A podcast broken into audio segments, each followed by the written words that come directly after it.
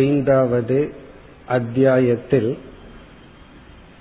முதல் 6 ஸ்லோகங்களில் அர்ஜுனனுடைய கேள்வி, அதற்கான பதில், அர்ஜுனனுடைய கேள்வி எனக்கு கர்மத்தை துறந்து கடமைகளை துறந்து சந்நியாச வாழ்க்கை மேற்கொள்வது உகந்ததா அல்லது கடமைகளில் இருந்து கர்மயோகப்படி நான் வாழ்வது எனக்கு உகந்ததா, இந்த இரண்டில் எது சிறந்தது என்ற கேள்வி. அதற்கு பகவானுடைய பதில், ஒருவன் இல்லறத்தில் இருந்து வாழ்ந்தாலும் அல்லது கடமைகளை துறந்து சந்நியாசத்தை பெற்று வாழ்ந்தாலும் இந்த இரண்டும் நன்மையை கொடுக்கும் சாதனைகள்தான் என்று முதலில் பதிலளித்தார். ஆனால் இந்த இரண்டில் உனக்கும் வைராகியம் பூர்ணமாக இல்லாத மனநிலையை உடையவர்களுக்கும் கர்மயோகம்தான் சிறந்தது என்று பதிலளித்தார். சந்நியாசம் கர்மயோகம் இரண்டும் நிஸ்ரேயச கரௌ, நன்மையை கொடுப்பதாக இருப்பினும் வைராகியம் என்ற குணம் முழுமையடையாத பொழுது, வைராகியம் குறைவாக அல்பமாக இருக்கும் பொழுது கர்மயோக வாழ்க்கைதான் உகந்தது என்று கூறி உனக்கு கர்மயோக வாழ்க்கைதான் உகந்தது என்று பதிலளித்தார். பிறகு சந்நியாசம் என்பது வெளி தோற்றமாக வெளியில் சில மாற்றங்களை நாம் ஏற்படுத்தி அப்படி ஒரு வாழ்க்கை முறை வாழ்ந்தாலும் உண்மையில் மனதிற்குள் இருக்கின்ற துறவுதான் முக்கியம் என்று குறிப்பிட்டார். கர்மயோகியும் மனதிற்குள் ஒரு விதமான துறவுடன் இருக்கின்றான், சந்நியாசியும் மனதளவில் துறக்க வேண்டியதுள்ளது. அந்த துறவுதான், தியாகம்தான் ஒருவனுக்கு பக்குவத்தை கொடுத்து நன்மையை கொடுக்கும் என்று கூறினார். இல்லறத்தில் வாழ்வதனாலேயோ அல்லது சந்நியாச வாழ்க்கை வாழ்வதனாலேயோ ஒருவன் மோட்சத்தை அடைவதில்லை அல்லது நன்மையை அடைவதில்லை. அந்தந்த ஆசிரமத்தில் வாழ்க்கை முறையில் சாஸ்திரம் கூறிய தர்மத்தை பின்பற்றுவதனால் தான் ஒருவன் நன்மையை அடைய முடியும் என்ற கருத்தை கூறினார். பிறகு மோட்சம் என்ற ஒரு லட்சியத்திற்கு எவ்வளவு சாதனைகள் இருந்தாலும் அனைத்தையும் படியாக புரிந்து கொள்ள வேண்டும் என்று கூறினார். நம்முடைய மனதை தூய்மைப்படுத்தி பக்குவப்படுத்தும் சாதனைகளை யோகம் என்று அழைத்தார் பகவான். பிறகு விசாரம் என்ற ஒரு சாதனையை சாங்கியம் என்ற சொல்லில் அழைத்தார். நம்முடைய மனமானது புத்தி மனம் என்று பிரிவுபட்டுள்ளது, இன்டலெக்ட் மைண்ட் அப்படின்னு பிரிவுபட்டுள்ளது. இந்த இரண்டும் நன்கு இருக்க வேண்டும். புத்தி சரியாக சிந்தித்து சரியான முடிவெடுக்க வேண்டும். மனமானது அந்த முடிவை செயல்படுத்தும் திறனுடன் இருக்க வேண்டும். சில சமயத்துல புத்தியே தவறான முடிவெடுத்து விடும், அப்படி என்றால் மனமும் அதை பின்பற்றி விடும். பல சமயத்தில் புத்தி சரியான முடிவெடுக்கும், மனமானது அதை எடுத்து செயல்பட திறனற்றதாக இருக்கும். இங்கு பகவான் கூறுவது, யோகத்தின் மூலமாக மனதை செம்மைப்படுத்தி அறிவின் மூலமாக சரியான அறிவை முடிவை எடுத்து நாம் செய்கின்ற முயற்சியினால் மோட்சத்தை அடைய முடியும் என்று கூறினார். பிறகு நாம் 7வது ஸ்லோகத்திற்கு வந்துள்ளோம். இந்த ஸ்லோகத்தில் மோட்சத்திற்கான படிகளை வரிசையாக பகவான் கூறினார். அதில் 5 படிகளை கூறினார். நேற்றைய தினம் முதல் படி, 2வது படியை பார்த்து முடித்தோம். முதல் படி கர்மயோக வாழ்க்கை, அதை நாம் இன்றே பிறகு பார்க்க போகின்றோம். இப்ப எப்படி ஆன்மீக வாழ்க்கையை துவங்குவது என்றால் கர்மயோகப்படி வாழ்க்கையை துவங்க வேண்டும். அதுதான் முதல் படி, முக்கியமான படியும் கூட. இப்ப 2வது என்ன என்றால் கர்மயோகப்படி வாழ்ந்தால் கிடைக்கின்ற சித்த சுத்தி, மன தூய்மை என்பது இரண்டாவது படி. அதாவது முதல் படியினுடைய ரிசல்ட் இரண்டாவது படி, அந்த இரண்டாவது படி சாதனையாகின்றது மூன்றாவது படிக்கு. இங்க சித்த சுத்தி என்பதில் நாம் பார்த்த பொருள், நம்முடைய லட்சியம் அப்பொழுதுதான் நமக்கு புலப்படும். அதுவரை எப்படியோ வாழ்ந்து கொண்டிருப்போம், இதுதான் லட்சியம், இதைத்தான் நான் இறுதியாக நாட வேண்டும், இடையில் வருவதெல்லாம் சாதனைகள் தான் என்ற ஞானம், இதை விவேகம் என்று பார்த்தோம். இது நிலையானது, இது நிலையற்றது என்கின்ற ஞானம். பிறகு மூன்றாவது இங்கு பகவான் குறிப்பிட்டது விஜிதாத்மா. ஏழாவது ஸ்லோகத்தில் முதல் சொல் யோக யுக்தோ, இரண்டாவது சொல் விசுத்தாத்மா, மூன்றாவது படி விஜிதாத்மா. இங்கு விஜிதாத்மா என்பது நாம் மூன்றாவது படியாக நம்முடைய மனதை அமைதிப்படுத்துதல், மனதை நெறிப்படுத்துதல், மனதில் நட்பண்புகளை அடைதல். அதான் நம்முடைய அடுத்த ஸ்டேஜ், அடுத்த ஸ்டெப். முதல்ல கர்மயோகப்படி வாழ்கின்றோம், ஓரளவுதான் மனதை கவனிக்கின்றோம். அடுத்ததாக மனதில் அறிவில் ஒரு மாற்றம் ஏற்பட்டு விவேகம் வருகின்றது. அது நம்மை டைரக்ட் பண்ணும், எந்த எதிலிருந்து திரும்ப வேண்டும், எதை நாட வேண்டும் என்று காட்டி கொடுக்கும். பிறகு அடுத்தது நம்முடைய மனதை நாம் கவனிக்க வேண்டும். பதஞ்சலி யோக சூத்திரத்தில் குறிப்பிட்ட கருத்து இந்த மூன்றாவது படிக்காக நம்முடைய மனதினுடைய தன்மையெல்லாம் விசாரம் செய்து இப்படிப்பட்ட தன்மையுடைய மனதை இந்தந்த சாதனைகள் மூலமாக பக்குவப்படுத்த வேண்டும். அதைத்தான் நம்ம வேதாந்தத்துல சமக என்று சொல்கின்றோம், மன கட்டுப்பாடு, மன அமைதி. இதற்குத்தான் விதவிதமான தியான பயிற்சிகள் எல்லாம் கொடுக்கப்படுகின்றது. எல்லா தியான பயிற்சிகளும் எதற்கு என்றால் மனதை அமைதிப்படுத்த, மனதை செம்மைப்படுத்த. மனம் என்பது நம்மிடம் இருக்கின்ற ஒரு கருவி. அந்த கருவியானது எதனுடைய அடிப்படையில் செயல்பட வேண்டும் என்றால் அறிவினுடைய அடிப்படையில், அல்லது அறிவினுடைய சொற்படி மனதானது கேட்டு செயல்பட வேண்டும். அவ்விதம் மாற்றுவதுதான் நம்முடைய லட்சியம். இப்ப மனது ஒரு செயலினுடைய கர்த்தாவாக இருக்க கூடாது, மனது ஒரு கரணமாக இருக்க வேண்டும். கர்த்தா அப்படின்னா செய்பவன், கரணம் அப்படின்னா இன்ஸ்ட்ருமெண்ட்.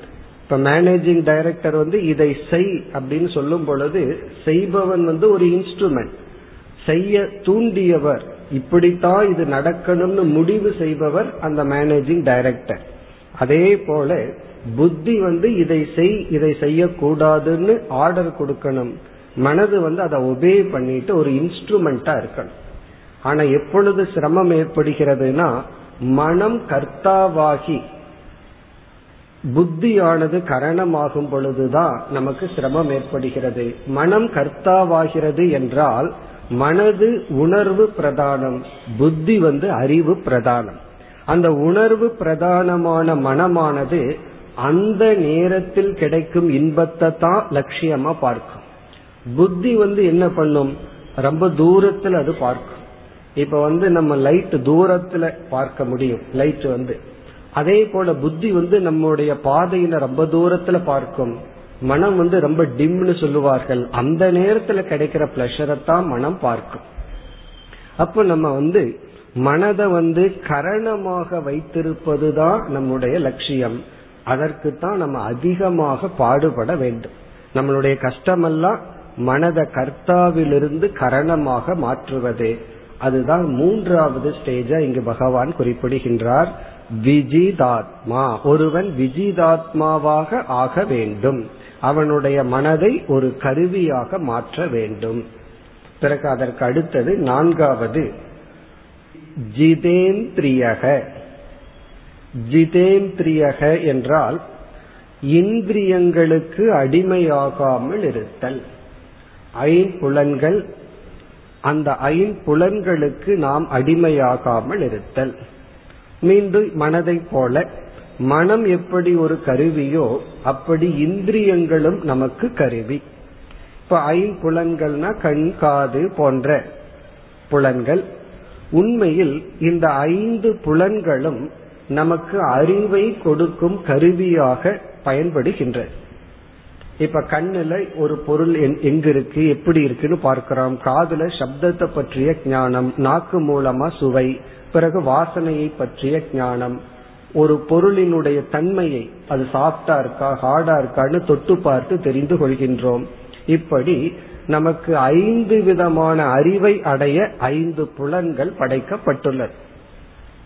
சாஸ்திரம் இந்த புலன்களை படைக்கப்பட்டுள்ளது இதை வைத்து அறிவை அடைய வேண்டும் என்பதற்காக. ஆகவே புலன்களை பயன்படுத்த கூடாது அப்படிங்கிறது நம்முடைய கருத்து அல்ல. ஆனால் இதே புலன்களை நாம் இன்பத்திற்காகவும் பயன்படுத்துகின்றோம். இப்ப அறிவுக்காகவும் கண்ணை பயன்படுத்தலாம், இன்பத்திற்காகவும் கண்ணை நம்ம பயன்படுத்தலாம். இப்ப டெலிவிஷன் பார்க்கும் பொழுது நம்ம அறிவுக்காக கண்ணை பயன்படுத்தல, காதை பயன்படுத்தல, அங்க என்ன நிகழ்ச்சி இருக்குங்கிற ஞானத்திற்காக பார்க்கின்றேன்னு யாராவது சொல்கிறார்களா? அது இன்பத்திற்காக, மகிழ்ச்சிக்காக நாம் பயன்படுத்துகின்றோம். அப்படி இந்த புலன்களை 2 காரணத்திற்காக நாம் பயன்படுத்துகின்றோம். ஒன்று அறிவுக்காக, இனி ஒன்று இன்பத்திற்காக. இப்ப சாஸ்திரம் இன்பத்திற்காகவும் பயன்படுத்தக்கூடாது என்று சொல்லவில்லை. நாம் இன்பத்திற்காக அதிகமாக பயன்படுத்தும் பொழுது நாம் அந்த இன்பத்திற்கு அடிமையாகி விடுகின்றோம். பிறகு நம்முடைய உடலினுடைய ஆரோக்கியத்தையும் அழித்து விடுகின்றோம். உடலினுடைய ஆரோக்கியத்தின் அழிவு மனதினுடைய ஆரோக்கியத்தின் அழிவுக்கு ஆரம்பம். ஆகவே இப்ப வயதான காலத்துல ஏன் மனம் அவ்வளவு சோர்ந்து விடுகிறதுனா, உடல் வலு இல்லாத காரணத்தினால் மனதும் வலுவை இழந்து விடுகின்றது. அவ்விதம் இந்திரியங்களை நாம் ஒரு கருவியாக பயன்படுத்தி அறிவு பிரதானமாக அதை நாம் மாற்றி அமைத்தல், இன்ப பிரதானமாக மாற்றாமல் இந்திரியங்களுக்கு அடிமையாகாமல் இருத்தல் அடுத்தபடியாக பகவான் இங்கு உபதேசம் செய்கின்றார். உண்மையில் 3, 4 இந்த 2ம் ஒன்றை ஒன்று சார்ந்துள்ளது. இந்திரியத்தை நம்ம ஒழுங்குபடுத்தப்படுத்த மனம் ஒழுக்கமடையும், மனதை ஒழுங்குபடுத்தப்படுத்த இந்திரிய கட்டுப்பாடு நமக்கு கிடைக்கும். இந்த 2ம் தான் வேதாந்தத்துல கஷ்டமான இடம். இந்த மனக்கட்டுப்பாடு, இந்திரிய கட்டுப்பாடு. பலர் வேதாந்தத்திற்கு வராததற்கு காரணமே இதுதான். காரணம் என்ன?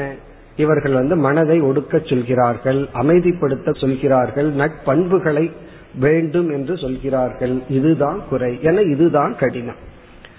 ஆனால் இதை தாண்டித்தான் ஆக வேண்டும், இதுல நமக்கு சாய்ஸ் கிடையாது. இது 4வது படி. பிறகு 2வது வரியில் இறுதி படியை பகவான் குறிப்பிடுகின்றார். சர்வ பூதாத்ம பூதாத்மா, இவ்விதம் ஆனவன்.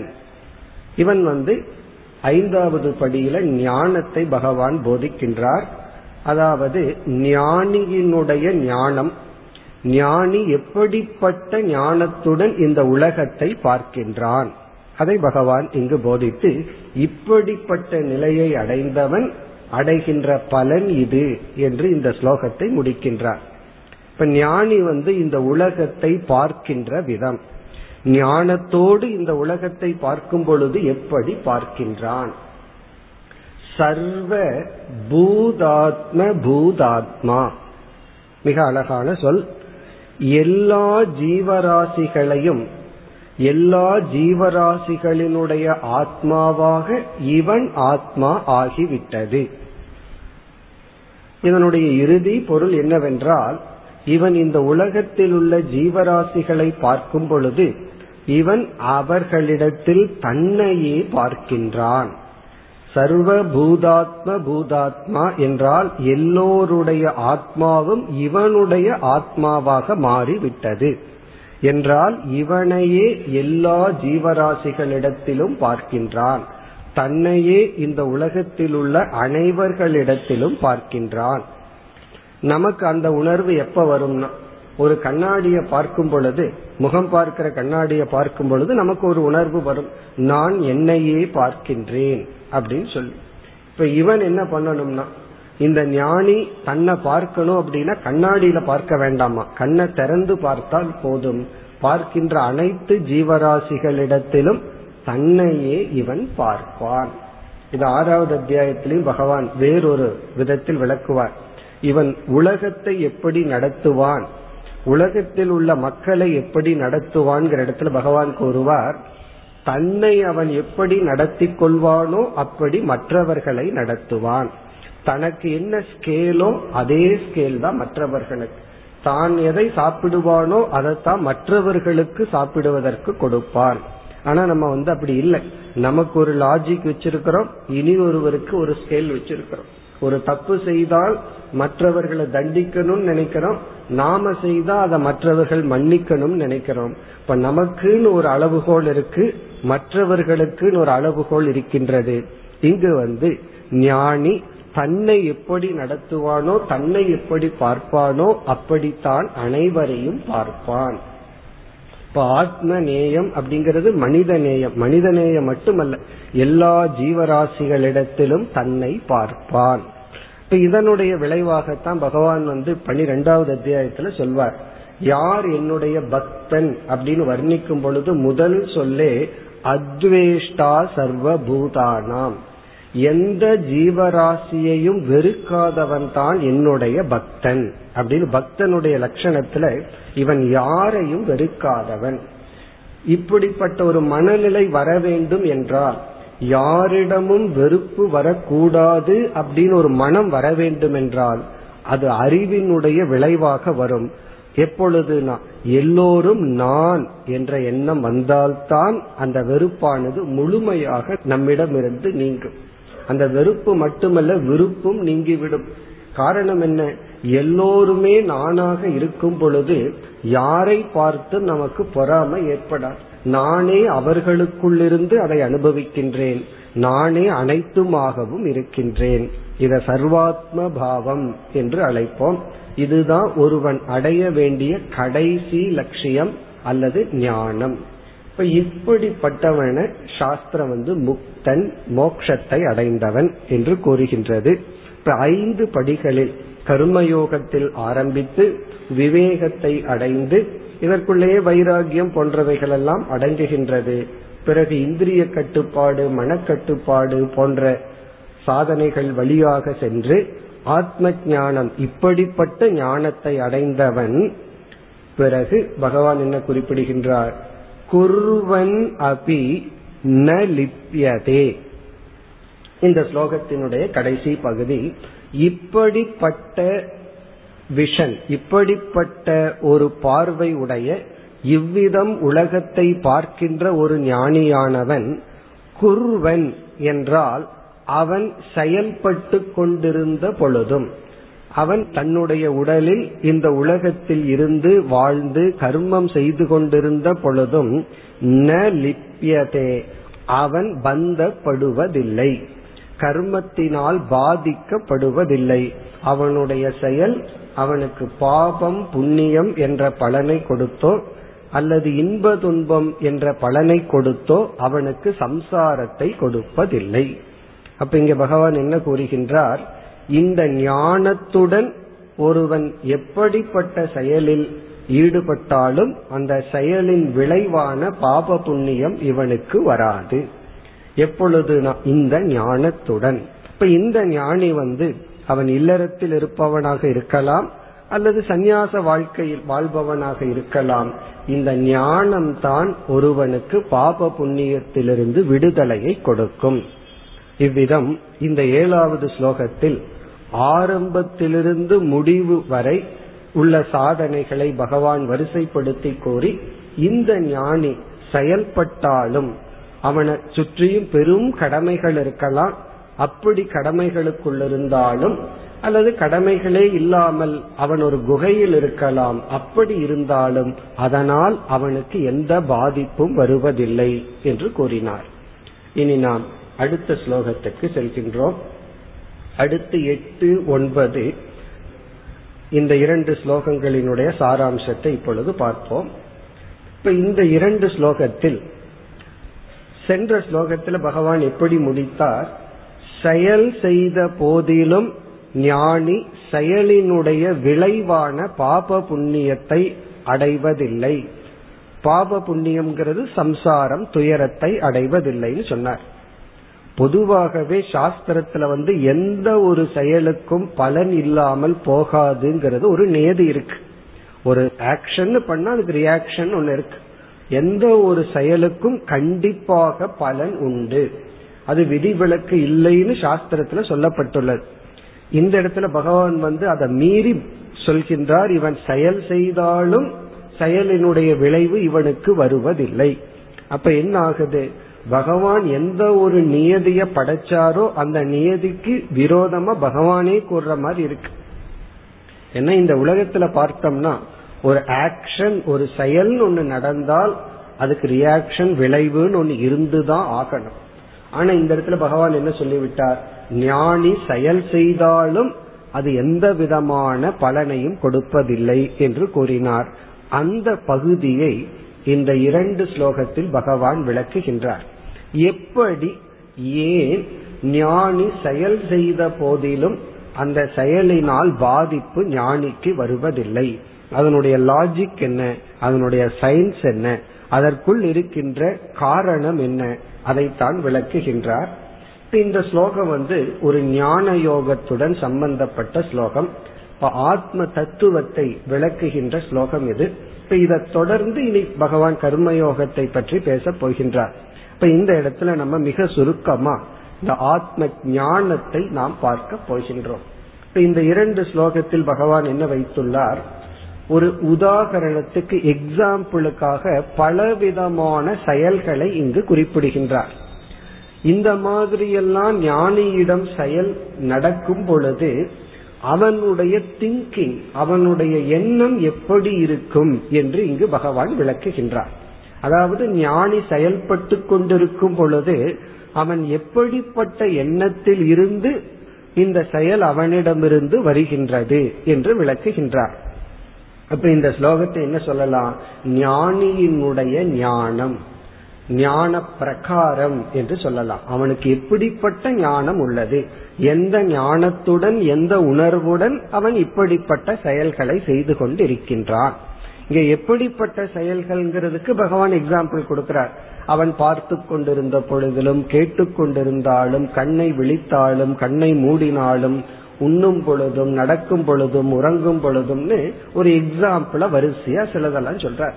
இதனுடைய அர்த்தம் அவனுடைய டெய்லி ஆக்டிவிட்டிஸ், அவன் சாதாரணமாக மற்றவர்களை போல் செயல் செய்து கொண்டிருக்கும் பொழுது அவனுடைய திங்கிங் என்ன, அவன் என்ன நினைக்கின்றான், அப்படி அவன் நினைப்பதனால் அவனுடைய செயல் அவனுக்கு எந்த விதமான பாப புண்ணியத்தையும் கொடுப்பதில்லை அல்லது பாதிப்பை கொடுப்பதில்லை. இப்ப முதல் வரியிலேயே ஞானியினுடைய ஞானத்தை குறிப்பிடுகின்றார். 8வது ஸ்லோகத்தில் நைவ கிஞ்சித் கரோமீதி யுக்தோ மன்யேத தத்துவவித். முதல் வரி தத்துவவித் என்றால் தத்துவத்தை அறிந்தவன், வித் என்றால் அறிந்தவன், தத்துவவித் என்றால் தத்துவத்தை அறிந்தவன். நைவ கிஞ்சித் கரோமி, நான் எதையும் செய்பவன் அல்ல, நான் எதையுமே செய்பவன் அல்ல என்று யுக்தக என்றால் இந்த அறிவில் பொருந்தியவன், மன் ஏத நினைக்கின்றான். இப்ப ஞானியினுடைய திங்கிங் என்ன அப்படின்னா, அவன் செயல் செய்து கொண்டிருக்கும் பொழுதே நான் எதையும் செய்பவன் அல்ல என்று நினைத்து கொண்டு அவனிடமிருந்து செயலானது வருகின்றது. ஆனா நம்ம அனுபவத்துல பார்த்தோம்னா ஒருவர் ஏதாவது ஒன்னு செஞ்சிருப்பார், அவர் அவர் செய்யல வேறொருவர் செஞ்சார்னு சொன்னா நமக்கு கோபம் வந்துருது. நான் தான் செஞ்சேன், நான் செஞ்சதை இவன் சொல்லாம, நான் செய்ததை இவன் ரெகக்னைஸ் பண்ணாம வேற யாரோ செஞ்சதாக சொல்கிறார்கள், நம்ம போராடி கொண்டு இருப்போம். நம்ம சில சமயம் செய்யாததையும் நான் தான் செஞ்சேன்னு வேற சொல்லிட்டு இருப்போம். செஞ்சதை ஒருத்தர் ரெகக்னைஸ் பண்ணலினா நமக்கு கோபம் வந்துருது, நான் செஞ்சதை அவன் கண்டுக்கவே இல்லை, இதெல்லாம் நான் செய்தேன் நான் செய்தேன்னு சொல்றான். ஞானியானவன் நான் செய்யவில்லை, நான் எதையும் செய்பவன் அல்ல என்று அவன் மனதில் நினைத்து கொண்டிருக்கின்றான். ஆனா இந்த உண்மை ஒரு பெரிய ரகசியம், மற்றவங்களுக்கு தெரியாது. மற்றவங்க எல்லாம் ஞானியை பார்த்து நீ தான் இதை செய்தீர்கள், உங்களுடைய அனுகிரகம் இப்படி எல்லாம் சொல்லலாம். ஆனா அவனுடைய மனதிற்குள் நான் செய்ததல்ல, என்னால் இது நடப்பதல்ல அப்படின்னு அவன் நினைக்கின்றான். அப்படி என்றால் யார் செய்கின்றார்கள் அப்படின்னு ஒரு கேள்வி வருகின்றது. அதையும் ஞானி தெளிவாக உணர்கின்றானாம். அது 9வது ஸ்லோகத்துல கடைசி வரியில சொல்லப்படுகிறது.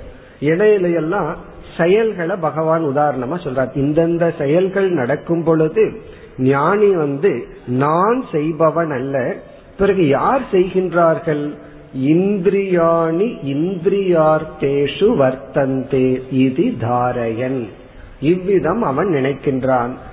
புலன்கள் பொருள்களிடத்தில் சென்று புலன்களும் பொருள்களும் செயல்பட்டு கொண்டுள்ளது, அல்லது இந்த உடல் செய்கின்றது, இந்திரியங்கள் செய்கின்றது, நான் செய்பவன் அல்ல.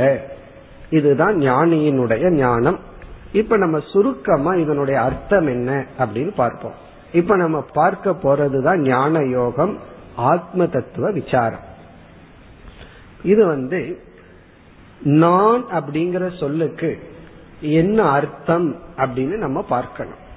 நம்ம எப்பொழுதெல்லாம் ஒரு வார்த்தைய பயன்படுத்துறோமோ அதற்கு ஏதோ ஒரு அர்த்தத்தை மனசுல வச்சுட்டு தான் பயன்படுத்துவோம்.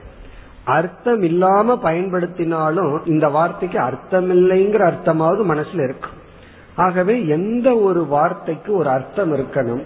இப்ப நான்கிற சொல்லத்தான் நாம ஒரு நாள்ல அதிகமாக பயன்படுத்துகின்ற வார்த்தை.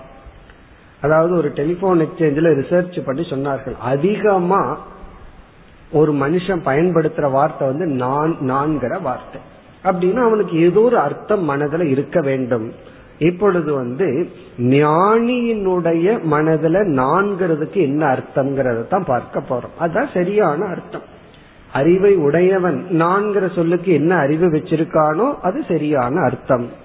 இப்ப அந்த அர்த்தம் நான் அப்படிங்கிற சொல்லுக்கு அவன் முதல்ல என்ன நினைக்கின்றான், நான் அறிவு சொரூபமானவன். அது ஃபர்ஸ்ட் ஸ்டேஜ் முதல்ல அவன் நினைக்கின்றான். அதை தொடர்ந்து நம்ம படிப்படியா பார்க்க போறோம். அறிவு சொரூபமானவன், அத நம்ம சான்ஸ்கிரிட்ல திருக் அப்படின்னு சொல்றோம். திருக் என்றால் பார்ப்பவன், அறிவு சொரூபமானவன். இப்ப இந்த அஜ்ஞானி அப்படித்தான் சொல்லுவான். ஒரு அஜ்ஞானிகிட்ட போய் நீ யாருன்னு கேட்டா ஜடன்னா சொல்லுவான். நான் ஜடமானவன் சொல்ல மாட்டேன், நானும் அறிவு சொரூபமானவன் அப்படின்னு சொல்லுவான். நானும் அறிவு சொரூபமானவன், உணர்வு ரூபமானவன் அஜ்ஞானி தான் சொல்லுவான். ஞானி அதைத்தான் சொல்றான். என்ன வித்தியாசம்னா, இந்த திருக்குக்கு அடுத்தது ஞானி சொல்றது, ஞானி உணர்வதுதான் இங்கு ஞானம். அவன் என்ன சொல்கின்றான், அனைத்து செயல்களையும் அறிவு சொரூபமான நான் சாட்சி சொரூபமாக இருந்து பார்ப்பவன். அப்ப ஞானியினுடைய அடுத்த படி திருக் அகம் சாட்சி. சாட்சிங்கிற வார்த்தை எல்லாத்துக்கும் தெரிஞ்ச வார்த்தை தான். சாட்சி சாட்சி அப்படிங்கிற வார்த்தைக்கு என்ன அர்த்தம் அப்படின்னா, ஒரு செயல் நடக்கின்றது, அந்த செயலுக்குள் இல்லாமல் அதற்கு வெளியே இருந்து பார்ப்பவன் சாட்சி. அந்த செயலுக்குள்ளேயே இருந்துட்டா அவன் சாட்சி அல்ல. ஏதோ ஒரு கிரைம் நடக்குது, தவறு நடக்குது, அந்த தவறையே செய்தவனும் சாட்சி தான். ஏன்னா அதை பார்த்துட்டே தான் அவன் பண்ணியிருக்கான். ஆனா அவனை நம்ம சாட்சின்னு சொல்வதில்லை. அதற்கு வெளியே இருந்து அந்த செயல்ல இன்வால்வ் இல்லாம வெறும் பார்ப்பவனை மட்டும் சாட்சின்னு சொல்லுவோம். இப்ப ஞானி நான் அறிவு சொரூபமானவன், அனைத்து நிகழ்ச்சிகளுக்கும் நான் சாட்சியாக இருக்கின்றேன். இந்த ஞானம் நமக்கு வரணும்.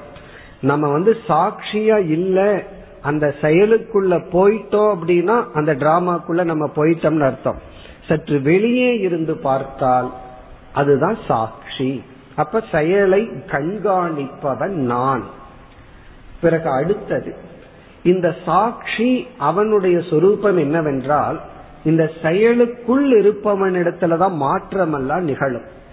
வேடிக்கை பார்ப்பவனுக்கு பெரிய மாற்றம் ஒன்னும் நிகழாது. அவன் ஆரம்பத்திலிருந்து கடைசி வரைக்கும் அப்படியே பார்த்து கொண்டு இருப்பவன். இப்ப அடுத்த சொல் சாட்சி நிர்விகாரக, மாற்றத்தை அடையாமல் பார்த்து கொண்டிருக்கின்ற அறிவு சொரூபமானவன் நான். இப்ப முதல்ல அறிவு சொரூபமானவன், இரண்டாவது சாட்சி, மூன்றாவது மாற்றமற்றவன். நான் என்னிடத்துல எந்த மாற்றமும் இல்லை, அதை நான் மட்டும் பார்த்து கொண்டிருப்பவன். இனி அடுத்தது என்னன்னா, நான் நிர்வீகாரக அப்படின்னா மாறாதவன், நான் பார்த்து கொண்டு மட்டும் இருப்பவன் சொன்னா எந்த செயலை மாற்றத்தை நான் பார்க்கின்றேனோ அதை நான் செய்தவன் அல்ல, அதை செய்துட்டன சாட்சி அல்ல. ஆகவே அகம் அகர்த்தா, கர்த்தானா செய்பவன், அகர்த்தானா நான் எதையும் செய்யாதவன். ஏன்னா நான் அதை பார்த்துட்டு தான் இருக்கிறேன், அதை நான் மாறாமல் பார்ப்பவன், எதையும் நான் செய்யாதவன். இப்ப அகர்த்தா அப்படின்னு சொன்னா நான் எதையும் செய்யாதவன் அப்படின்னு சொல்லும் பொழுது இனி ஒன்னு சேர்ந்து வருகின்றது, அபோக்தா, எந்த பலனையும் அனுபவிக்காதவன். காரணம் என்ன, இப்ப ஒருவனை தாக்குகின்றான் அப்படிங்கும் பொழுது சாட்சி பார்க்கிறான், அவன் தாக்குபவனும் அல்ல தாக்கப்படுபவனும் அல்ல, ரெண்டுக்கும் வெளியே இருந்து பார்க்கின்றவன். ஆகவே ஞானி என்ன சொல்லலாம், எல்லா நிகழ்ச்சிகளையும் நான் பார்ப்பதனால், மாறாமல் பார்ப்பதனால் நான் பாதிக்கப்படுபவனும் அல்ல, பாதிப்பை உருவாக்குபவனும் அல்ல. அகம் அபோக்தா, நான் அனுபவிப்பவனும் அல்ல. பிறகு யார்னா, யார் அபோக்தாவோ அவன்தான் அசம்சாரி, நான் சம்சாரி அல்ல. நான் எந்த விதமான துயரத்தையோ பாதிப்பையோ அடைபவன் அல்ல. இது ஞானியினுடைய ஞானம். எதை பற்றிய ஞானம், நான் அப்படிங்கிற சொல்லில் இருக்கின்ற ஞானம். இப்ப நான்கிற சொல்லுக்கு நான் இந்த உலகத்தை வேடிக்கை பார்ப்பவன். இப்ப ஞானியை பொறுத்த வரைக்கும் இவன் கண்ணை திறந்து பார்க்கிறதே ஒரு சீரியல் தான். நமக்கு ஒரு என்டர்டெயின்மெண்ட் வேணும் அப்படின்னா ஒரு சீரியலுக்குள்ள போய் பார்க்கிறோம். ஞானியினுடைய என்டர்டெயின்மெண்ட் என்ன தெரியுமோ, இந்த உலகமே ஒரு பெரிய ஸ்கிரீன், அதுல ஒவ்வொருவருடைய வாழ்க்கையும் ஒவ்வொரு விதமான சீரியல் போல அவன் வேடிக்கை பார்க்கின்றான். அப்படின்னு என்ன அர்த்தம், தனக்கும் இதற்கும் எந்த சம்பந்தம் இல்லை என்று வேடிக்கை பார்க்கின்றான். இத நம்ம சொன்ன உடனே நம்ம மனசுல என்ன தோணும், இதெல்லாம் கேட்கறதுக்கு நல்லா இருக்கு, நாலு பேர் நம்ம திட்டும் போது தானே தெரியும், நாலு பேர் நம்ம அவமானப்படுத்தும் பொழுது தானே இது தெரியும் அப்படின்னு நமக்கு சொல்ல தோன்றும். இப்ப ஞானி இந்த உலகத்தை வேடிக்கை பார்க்கின்றான், உலகத்தில் உள்ள ஆக்டிவிட்டிஸ் அவன் வெளியே இருந்து வேடிக்கை பார்க்கின்றான்னு சொல்லும் பொழுது அந்த உலகம்ங்கிற சொல்லில் அவனுடைய உடலும் மனதும் இன்க்ளூட் ஆகும். அவனுடைய மனதும் உடலும் அதனுடன் சேர்ந்து கொள்கின்றது, இந்த உலகத்தோடு சேர்ந்து கொள்கிறது. இப்ப இந்த உலகம் அவனுடைய உடலையும் மனதையும் நிந்தனை செய்தால் அவன் என்ன நினைக்கிறான், என்னை நிந்தனை செய்தார்கள் நினைக்கிறது இல்லை, உலகத்துல இனி ஒரு உடலை அவர்கள் நிந்திக்கின்றார்கள், அறிவை நிந்திக்கின்றார்கள் என்று இந்த உடலை அவன் உலகத்தோடு சேர்த்து விட்டான். அதற்கு முன்னாடி நம்ம என்ன பண்ணிருக்கோம், இந்த உலகம் வேறு என்னுடைய உடல் வேறு நான் வேறுனு பிரிச்சுட்டோம். ஆனா யோசிச்சு பார்த்தோம் அப்படின்னா நம்ம பிரிக்கிறதுல ஒரு பெரிய தப்பு பண்ணிட்டோம். இந்த உடல் உலகம் பஞ்சபூதத்தில் ஆனது, உடலும் பஞ்சபூதத்தில் ஆனது. உலகத்தையும் உன்னையும் பிரித்து பார் அப்படின்னா உலகம் அஞ்சு பூதத்தில் ஆனதுன்னா உடலும் அஞ்சு பூதத்தில் ஆனதுன்னா இந்த உடலை உலகத்துல தானே போடணும், உலகம்ங்கிற லிஸ்ட தானே கொடுக்கணும். அதை மட்டும் நம்ம பிரிச்சு வைக்கும் பொழுதுதான் நமக்கு எல்லா விதமான சம்சாரமும் வருகின்றது. அப்படி ஞானி நான்கிற சொல்லுக்கு இந்த அனாத்மாவான உடலை தாண்டி அறிவின் மூலமாக பார்த்து நான் சம்சாரி அல்ல என்று நினைக்கின்றான். இது ஒரு பகுதி, ஒரு பார்ட். இனி அடுத்த பார்ட் சரி, யார் செயல் செய்கின்றார்கள் அப்படிங்கிறது நெக்ஸ்ட் பார்ட். செயல் செய்பவன் யார் என்ற கேள்வி வரும் பொழுது அத 9வது ஸ்லோகத்துல கடைசி வரியில பகவான் கூறுகின்றார், இந்த உடல் அனாத்மா, அதுதான் செயல் செய்கின்றது. அது எப்படி செய்கின்றது என்ற கேள்வி வரும் பொழுது நான் ஆத்மஸ்வரூபம், அறிவு சொரூபம், என்னுடைய அறிவினுடைய தன்மையை என்னுடைய மனமானது, என்னுடையன்னு சொன்னா வேற வார்த்தை இல்லாம சொல்றோம், இந்த மனமானது அந்த அறிவை பிரதிபிம்பித்து அது ஒரு உணர்வை அடைந்து அந்த மனம் உடலுக்கு உணர்வை கொடுத்து இந்த உலகத்துடன் அது செயல்படுகின்றது. அப்ப நம்முடைய மனதுமே ஜடம்தான். அந்த மனமானது என்னிடத்திலிருந்து உணர்வை பெற்றுக்கொண்டு, அந்த பெற்றுக்கொண்ட மனம் உடலுக்கு உணர்வை கொடுத்து, அது உலகத்திலிருந்து வேறுபட்டதாக காட்டி இந்த உலகத்தோடு அது செயல்படுகின்றது. அப்ப இந்த மனம் இந்திரியங்கள் எல்லாம் என்னுடைய அனுகிரகத்தினால் தான் செயல்படுகின்றது. நான் பியூர் கான்சியஸ் பிரின்சிபிள், நான் தூய்மையான அறிவு சொரூபம். இப்படி அவன் நினைப்பதனால் இந்த உடலுக்கு வருகின்ற சுகம் துக்கமெல்லாம் தனக்கு வருவதாக அவன் உணர்வதில்லை, நினைப்பதில்லை, அல்லது எடுத்துக்கொள்வதில்லை. எல்லாமே நம்ம எப்படி எடுத்துக்கிறோம், எப்படி இன்டர்பிரட் பண்றோம்ங்கிறதுல தான் பிரச்சனையே இருக்கு. அதாவது ஒரு அறிஞர் கூறினார், உலகத்தில் நடக்கின்ற நிகழ்ச்சி நம்மை துயரப்படுத்துவதில்லை, அந்த நிகழ்ச்சியை நாம் எப்படி பொருள்படுத்துகின்றோம் அதுதான் நமக்கு இன்பத்தையோ துன்பத்தையோ கொடுக்கின்றது. இன்சிடென்ட் நம்மை துயரப்படுத்துவதில்லை, இன்டர்பிரட்டேஷன் தான் நம்மை துயரப்படுத்துகின்றது. உண்மைதான். ஒருவர் நம்மை விளையாட்டுக்காக ஏதாவது கீழாக அல்லது அவமானமாக பேசுகிறார். அந்த நேரத்துல நமக்கு நல்ல மூடு இருந்ததுன்னா சிரிச்சுட்டு எடுத்துக்கிறோம், அது நமக்கு துயரத்தை கொடுப்பதில்லை. அவருக்கு நமக்கு அப்படி ஒரு மூடு இருக்குன்னு அதே கமெண்ட் அடிக்கிறார், ஒரு சமயம் கோபம் வரும். இதுல இருந்து என்ன தெரிகிறதுனா, அந்த நிகழ்ச்சியோ வார்த்தையோ நம்மை துயரப்படுத்துவதில்லை, துயரப்படும் சக்தி அதற்கு இல்லை. அதை நம்ம இன்டர்பிரட் பண்றதுதான் நமக்கு துயரத்துக்கு காரணம். இப்ப ஞானி இந்த உலகத்துல என்ன நடந்தாலும் அது எனக்கு வரவில்லை, இந்த உடலுக்கு வருகின்றது.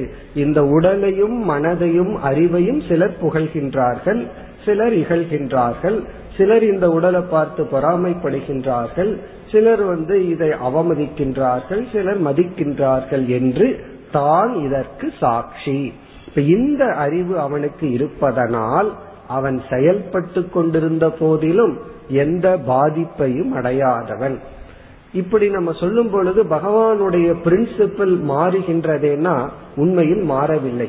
எப்படி என்றால், ஒரு செயலுக்குரிய பலன் ஞானிக்கும் வருகின்றது, அவனுடைய உடல் அளவில் அது வருகின்றது. இப்ப ஞானி என்ன செயல் செய்தாலும் பாதிக்க மாட்டானான்னு சொல்லி ஞானிய ஃபோர்ஸ் பண்ணி ஒரு 40 கூரிய சாப்பிட வைக்கிறோம்னு வச்சுக்குவோமே, உடனே ஞானி செயல்பட்டாலும் செயலினுடைய பலனை அனுபவிக்க மாட்டானான்னு நம்ம பார்த்தோம்னா கண்டிப்பா அதனுடைய செயல் அவனுடைய உடலுக்கு வரும்.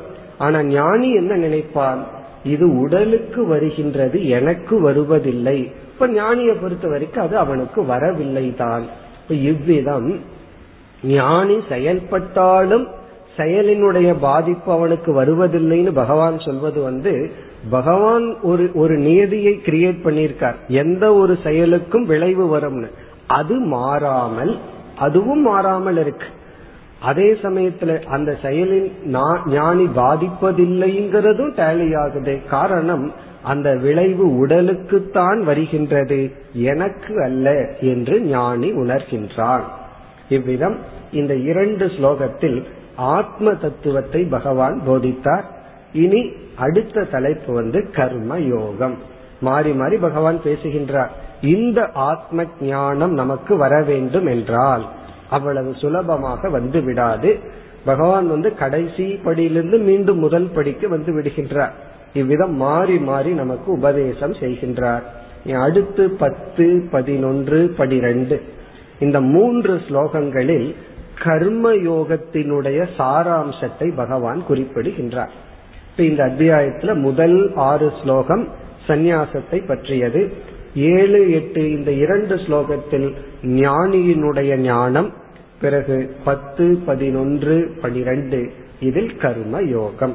இப்ப நம்ம என்ன பண்றோம், இந்த கர்ம யோகம்ங்கிற இடத்துல பகவான் என்ன குறிப்பிடுகின்றார், இதனுடைய சாராம்சத்தை இப்பொழுது பார்ப்போம்.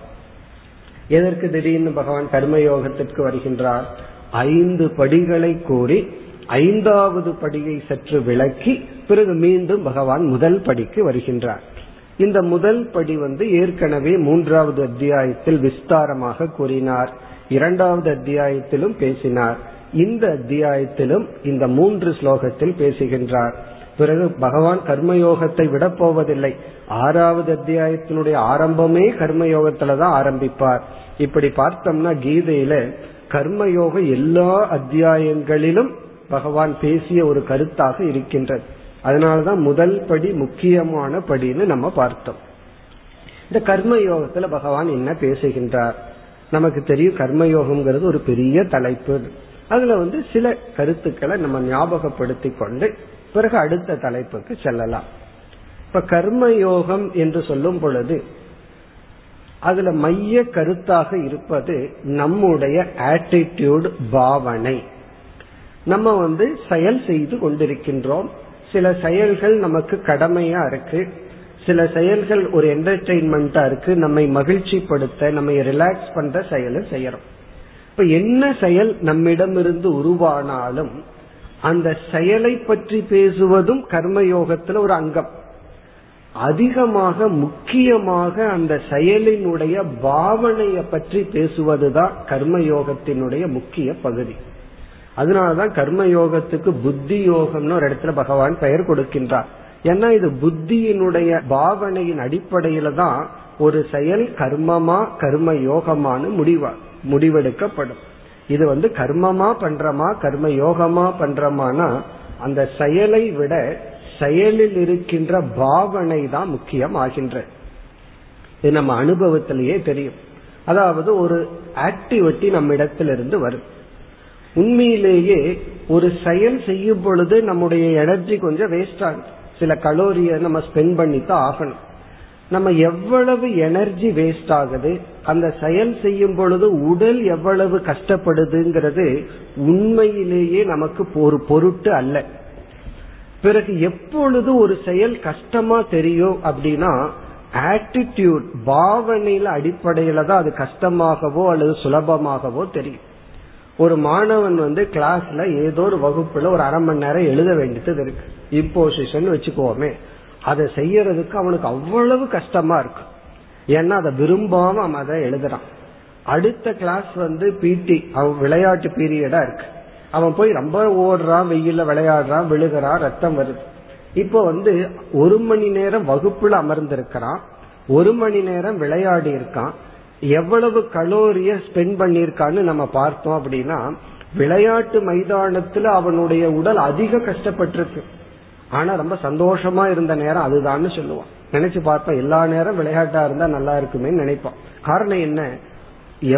உடல் அளவுல அவனுக்கு கஷ்டம் இருந்தாலும் அது அவனுக்கு மகிழ்ச்சிக்குரிய செயலா இருக்கு. ஒரு மணி நேரம் வகுப்புக்கார்ந்து செய்வது அவனுக்கு கஷ்டமா தெரிகின்றது. இதுல இருந்து நமக்கு என்ன ஒரு உண்மை, ஒரு மறைமுகமான ரகசியமான உண்மை வெளிப்படுதுன்னா, உடல் அளவில் நாம் செய்கின்ற செயல் நமக்கு கஷ்டத்தையோ நஷ்டத்தையோ கொடுப்பதில்லை, அதற்கு பின்னாடி இருக்கிற ஆட்டிடியூட், பாவனை தான் முடிவு செய்கிறது. அதே ஸ்டூடெண்ட்ஸுக்கு மேத்ஸ் ரொம்ப பிடிக்குதுன்னு வச்சுக்கோமே, அந்த நேரத்துல அவனோட இன்டெலெக்ட் ரொம்ப வேலை செய்யுது, அந்த வகுப்பு ஒரு பிளேயிங் கார்ட்ஸ் ஆடுற மாதிரி போயிடுது. பிடிக்காத சப்ஜெக்ட் வரும்பொழுது அவன் ரொம்ப கஷ்டப்படுறான். இதிலிருந்து ஒரு செயல் நமக்கு எந்த விதத்திலும் துயரத்தை கொடுப்பதில்லை, அந்த செயலுக்கு பின்னாடி இருக்கிற பாவனை தான், அந்த உணர்வு, எதிர்பார்ப்போ பாவனை தான் அது நமக்கு கஷ்டமா நஷ்டமாங்கிறதையெல்லாம் முடிவு செய்கின்றது. இப்ப இதன் அடிப்படையில நம்ம பார்க்கும் பொழுது நம்ம ஒரு செயல் செய்யறோம். அந்த செயல் யாருக்காக செய்கின்றோம், எதற்காக செய்கின்றோம், என்ன ஆட்டிடியூட், பாவனையுடன் செய்கின்றோம்ங்கிறது தான் கர்மயோகத்தினுடைய ஒரு முக்கிய பகுதி. நம்ம ஒரு செயல் செய்யறோம், ஒருவருக்காக செய்கின்றோம், அவருக்காக செய்ய நம்ம விருப்பம் இல்லை, விரும்பாதவர்களுக்காக ஒன்ன நம்ம செய்யறோம், இனியொருவருடைய தூண்டுதலினால்.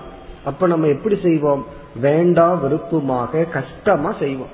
இவன்தோ அந்த செயல் செய்வதற்கு சுலபமா இருக்கும், ஆனா ஒரு பெரிய பர்டனார், இவருக்காக செய்ய வேண்டியது இருக்கு, ஏன்னா அவருக்காக செய்ய நான் விரும்பல, ஆனா எனக்கு ஒரு ஆர்டர் வந்தாச்சு, நான் செய்தாக வேண்டும் அப்படின்னு சொல்லு. இப்ப இங்க பகவான் என்ன சொல்றார்?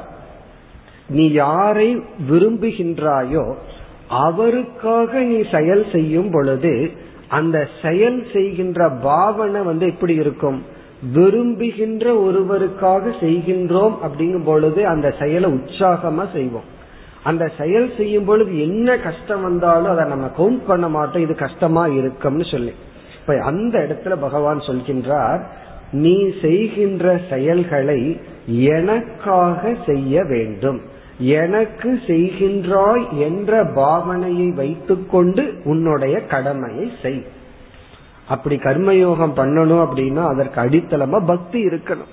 அதனாலதான் பக்தி யோகம் கர்மயோகம்ங்கிறது வார்த்தையில தான் வேற்றுமை உண்டே தவிர அடிப்படையில வேற்றுமை கிடையாது. பகவானிடம் பக்தி இல்லாம கர்மம் பண்ண முடியாது, ஆகவே அல்லது கர்மயோகம் இல்லாம பக்தி பண்ண முடியாது, பக்தி இல்லாம கர்மம் பண்ண முடியாது. நம்ம பிரிச்சு பிரிச்சு பேசுறமே தவிர பக்தி கர்மயோகம் எல்லாமே ஒன்றை ஒன்றை சார்ந்துள்ளது தான். இப்ப பகவான் மீது ஒரு பக்தியும் ஒரு அன்பும் நாம் வைக்காமல் நம்ம எந்த கர்மத்தை பகவானுக்காக செய்ய முடியாது. இப்ப கர்மயோகத்துல பகவான் என்ன சொல்கின்றார், நீ இவருக்காக செய்கின்றாய் அவருக்காக செய்கின்றாய்னு மனதில நீ நினைத்தால் ஒருவர் உனக்கு பிடிச்சிருக்கும், ஒருவர் உனக்கு பிடிக்காமல் இருக்கும், உன்னுடைய செயல் திறனிலும் பாதிப்பு ஏற்படும், செயல் செய்வதே உனக்கு பெரிய பழுவா இருக்கும். பிறகு நீ என்ன நினைக்கின்றாய், எனக்காக செய்வதாக நீ உன்னுடைய கடமைகளை செய்.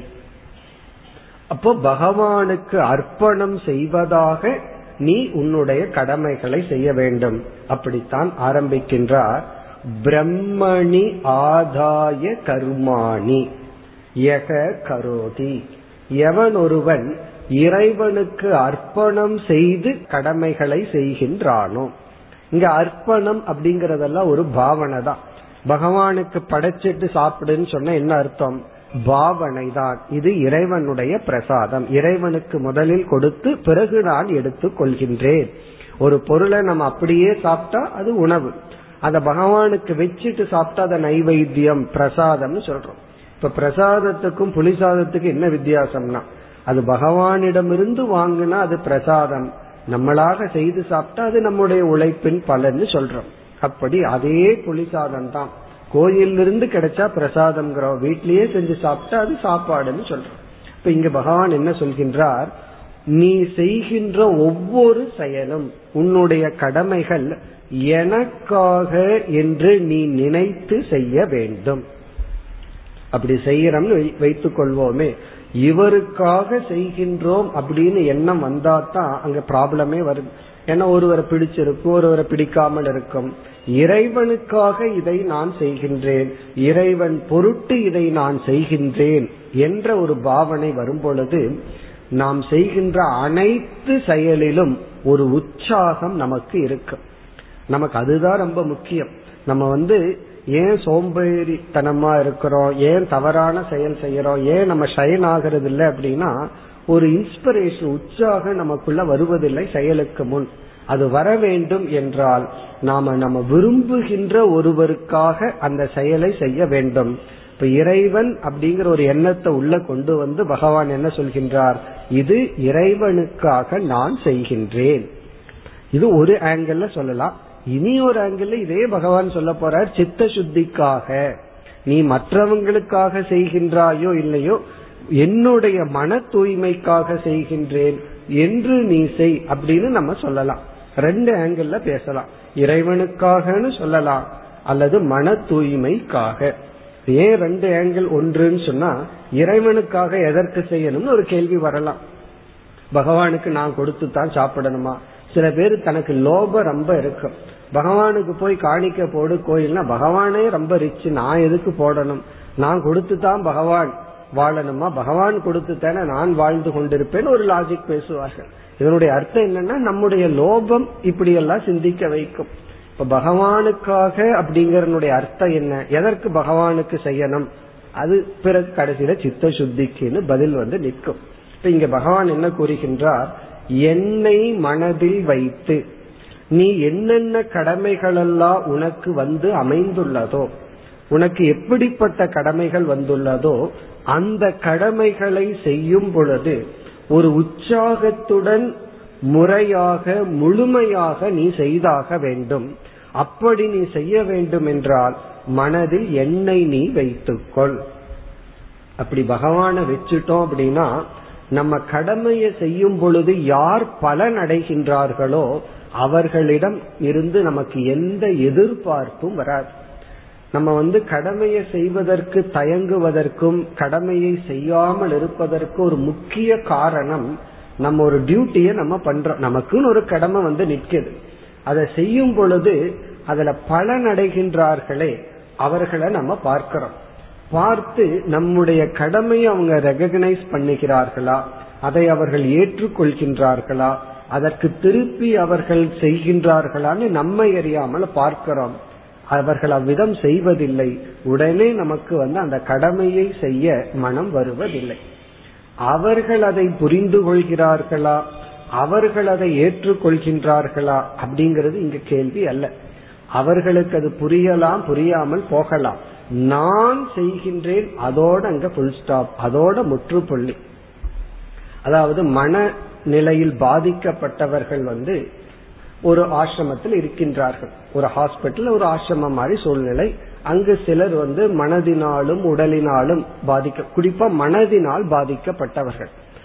அவர்கள் பலர், ஒரு 10-20 பேர் அவர்களுக்கு சர்வீஸ் செய்து கொண்டு இருக்கின்றார்கள். அவர்களுக்கு தயானந்த சாமிஜி அட்ரஸ் பண்ணார்கள். அதாவது மனநிலையில் பாதிக்கப்பட்டவர்களுக்கு உதவி செய்து கொண்டிருப்பவர்களிடம் சாமிஜி பேசும்பொழுது ஒரு அழகான கருத்தை கூறினார். என்ன சொன்னார்? மற்றவர்களுக்கு ஒரு உதவியை நாம் செய்தால் அந்த உதவியை அவர்கள் உணர்ந்து ரெகக்னைஸ் பண்ணி அந்த முகத்திலேயே ஒரு தேங்க்ஸ்ங்கிற பாவனையில் பார்ப்பார்கள். அதுவே நமக்கு ஒரு பெரிய திருப்தியை கொடுக்கும். ஒருவருக்கு ஒரு உதவி செய்யும் பொழுது அவங்க நன்றின்னு சொல்ல வேண்டாம், அந்த நன்றி உணர்வோடு அவங்க பார்க்கும் பொழுதே நமக்கு ஒரு மனதுல மகிழ்ச்சி வரும். நான் செய்த உதவியை இவன் புரிந்து கொண்டான்னு சொல்லி. ஆனால் நீங்கள் மனநோயால் பாதிக்கப்பட்டவர்களுக்கு உதவி செய்கிறீர்கள். கடவுள் நீங்கள் உதவி செய்கிறீர்கள் புரிஞ்சுக்கிற வாய்ப்பையும் கூட அவர்களுக்கு கொடுக்கவில்லை. ஆகவே நன்றி உணர்வோடு அவர்கள் உங்களை பார்க்கவும் மாட்டார்கள். அதுவும் அதை பார்க்காத பொழுதும் நீங்கள் உதவி செய்கிறீர்களே, அதுதான் மேலான உதவி அப்படின்னு சொன்னார். அதாவது ஒருவருக்கு உதவி செய்யறோம், அவங்க ரெசிபோக்கள், அவங்க திருப்பி நன்றி சொல்கிறார்கள். ஆனா அவர்களால நன்றியும் கூட சொல்ல முடியாது. அப்படிப்பட்ட நிலையில் அவர்கள் படைக்கப்பட்டுள்ளார்கள். அவர்களுக்கு செய்கின்ற உதவிதான் உத்தமமான உதவி. இந்த இடத்துல நம்ம என்ன புரிஞ்சுக்கணும்? உலகத்தில் இருக்கிறவங்க எல்லாமே பாதி பேர் மென்டல்னு புரிஞ்சுக்கணும். அப்ப யாரெல்லாம் நம்ம நன்றி நல்லது செய்யறோமோ அந்த நல்லதை உணராதவர்கள் எதற்கு சமம்? அவர்களை நம்ம வெறுப்பதை விட இறைவன் அவர்களுக்கு அதை உணர்கின்ற சக்தியை கொடுக்கவில்லை, அப்படி எடுத்து கொள்ள வேண்டும். ஆகவே என்னன்னா அவர்கள் அதை உணர வேண்டாம், திருப்பி நம்ம ரெகக்னைஸ் பண்ண வேண்டாம். நான் செய்கின்றேன் அவ்வளவுதான். அதனால அவர்கள் பயனடைகிறார்களே அப்படிங்கிறது இதுவும் ஒரு லோபத்தினுடைய விளைவு. என்னுடைய உழைப்பு இனி ஒருவருக்கு செல்கின்றது, அதை கொடுக்க நாம் தயங்குகின்றோம். அந்த லோபம்தான் மனித ஜாதி. மனிதன் ஒரு ஜாதி இருக்கு, அந்த மனிதர்களுக்குள்ள ஜாதி இருக்கு, அது வேறு விஷயம். இந்த மனித ஜாதியினுடைய ஒரு பரம்பரை, ஒரு குணம் என்னன்னா லோபம் அப்படின்னு உபனிஷத் ஒரு கதையின் மூலமா கூறுகிறது. தேவர்களுக்கு சுபாவமா இருக்கிற தோஷம் அதமம், அதாவது எப்பொழுதும் ஆடல் பாடல்லையே இருப்பார்களாம். ராட்சசர்களுக்கு எப்பொழுதுமே சுபாவமா இருக்கிற குணம் கிருபையற்றது. அப்ப மனித இனத்துக்கு எது சுபாவமான தோஷம்னா லோபம் அப்படின்னு சொல்லப்படுகிறது. அந்த லோபம்ங்கிறது பணத்துல மட்டுமல்ல, நம்முடைய உழைப்பையும் மற்றவர்களுக்கு கொடுக்க தயங்குகின்றோம். இந்த கர்ம யோகம்தான் அந்த லோபத்திலிருந்து நம்மை விடுவிக்கும். லோபம்ங்கிறது ஒரு விதமான கடினமான ஒரு இரும்பு சங்கிலி நம்மை கட்டி உள்ளது. அதை உடைக்கிறது கர்மயோகம்தான். அப்ப கர்மயோகம் நம்ம உற்சாகமா செய்ய வேண்டும் என்றால் யாருக்காக செய்கின்றோம் அதுதான் ரொம்ப முக்கியம். இங்க பகவான் மனிதனை நீ மனதில் வைத்தால் உன்னால கர்மயோகம் செய்ய முடியாது. ஆகவே என்னை நீ மனதில் வைத்து எனக்காக என்று நீ உன்னுடைய கடமையை செய். ஏன்னா நம்ம ரிலேஷன்ஷிப்பு தான் நம்முடைய வாழ்க்கையா இருக்கு. கர்மயோகம் அல்லது இல்லறம்னு சொல்லும் போது நம்ம உறவுகள்ல தான் வாழ்ந்து கொண்டிருக்கின்றோம். இந்த உறவுகள்னாலதான் நம்ம பக்குவப்படுகின்றோம், உறவுகள்னாலதான் நாம் புண்படுகின்றோம். இந்த ரிலேஷன்ஷிப்ல தான் நம்ம புண்பட்டு இருக்கின்றோம். அதனாலதான் நம்மளுடைய கடமைகளை எல்லாம் நாம் விடுகின்றோம். ஆகவே இங்க அந்த ரிலேஷன்ஷிப்ல இருந்து பகவான் நம்மை விடுவிக்கின்றார். நீ யாருக்காக எதை செய்தாலும் என்னை மனதில் கொண்டு வந்து வைத்துக்கொள். இது நான் இறைவனுக்காக செய்கின்றேன் அல்லது என்னுடைய மன தூய்மைக்காக நான் செய்கின்றேன் என்று நினைத்து உன்னுடைய கடமைகளை செய்து. பிறகு அடுத்த லட்சணம் சங்கம் தியக்துவா. சங்கம் என்றால் உன்னுடைய கடமைகளில் விருப்பு வெறுப்பு ஏதாவது இருந்தால், சில கடமையை செய்ய விருப்பம் இருக்கும், சில கடமைகளை செய்ய விருப்பம் இருக்காது, அந்த இடத்தில் உன்னுடைய சாய்ஸ் வேண்டாம், வேற இடத்துல உனக்கு உன்னுடைய சாய்ஸை பயன்படுத்து. கடமை என்று வரும் பொழுது அதில் உன்னுடைய விருப்பு வெறுப்பை தியாகம் செய்து யார் கர்மயோகப்படி வாழ்கின்றார்களோ, உடனே பகவான் இரண்டாவது வரியில் பலனை கூறுகின்றார். ந லிப்யதே ச பாபேன, அவன் எந்த பாபத்தினாலும் தொடப்படாதவன். எதை போல? பத்ம பத்ரம் இவ அம்பசா. அதாவது இது ஒரு ஃபேமஸ் எக்ஸாம்பிள்.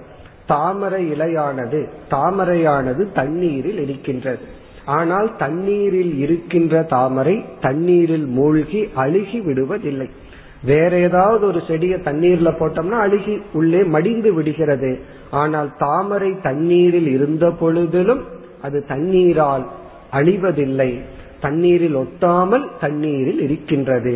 அதுபோல கர்மத்தில் நீ இருந்தாலும், இங்க கர்மம்ங்கிறது தண்ணீர், அந்த கர்மத்தில் இருந்தாலும் கர்மத்தினுடைய பலனான பாப புண்ணியத்தில் பாதிக்கப்படாமல் நீ இருப்பாய். அப்ப செயலில் இருந்தாலும் அந்த செயலினால் பாதிக்கப்படாமல், அது மட்டுமல்ல அந்த செயலே உன்னுடைய சித்த சுத்திக்கு காரணம் ஆகின்றது. எப்பொழுதுனா அந்த செயல் கர்மயோகம் ஆகும் பொழுது. அதனால ஆன்மீகத்திற்குள்ள வந்த உடனே பலர் எல்லாத்தையும் மாற்றணும் நினைப்பார்கள். ரூமை மாத்தணும், வீட்டை மாத்தணும், உடைய மாத்தணும்.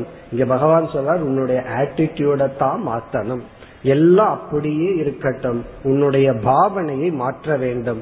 கடமையை செய்யும் பொழுது யாருக்காகங்கிற மனதில் நினைக்காமல் எனக்காக அல்லது இறைவனுக்காக என்று கடமையை செய்தால், செயல் செய்து கொண்டிருந்தாலும் தாமரை தண்ணீரில் எப்படி பாதிக்கப்படாமல் இருக்கின்றதோ அதுபோல் உன்னுடைய வாழ்க்கை இருக்கும். மேலும் அடுத்த 2 ஸ்லோகங்கள் கர்மயோகத்தினுடைய விளக்கம் நாளை நாம் தொடர்வோம். ஓம் பூர்ணமத் பூர்ணமிதம் பூர்ணாத் பூர்ணமுதச்யதே பூர்ணஸ்ய பூர்ணமாதாய பூர்ணமேவாவசிஷ்யதே.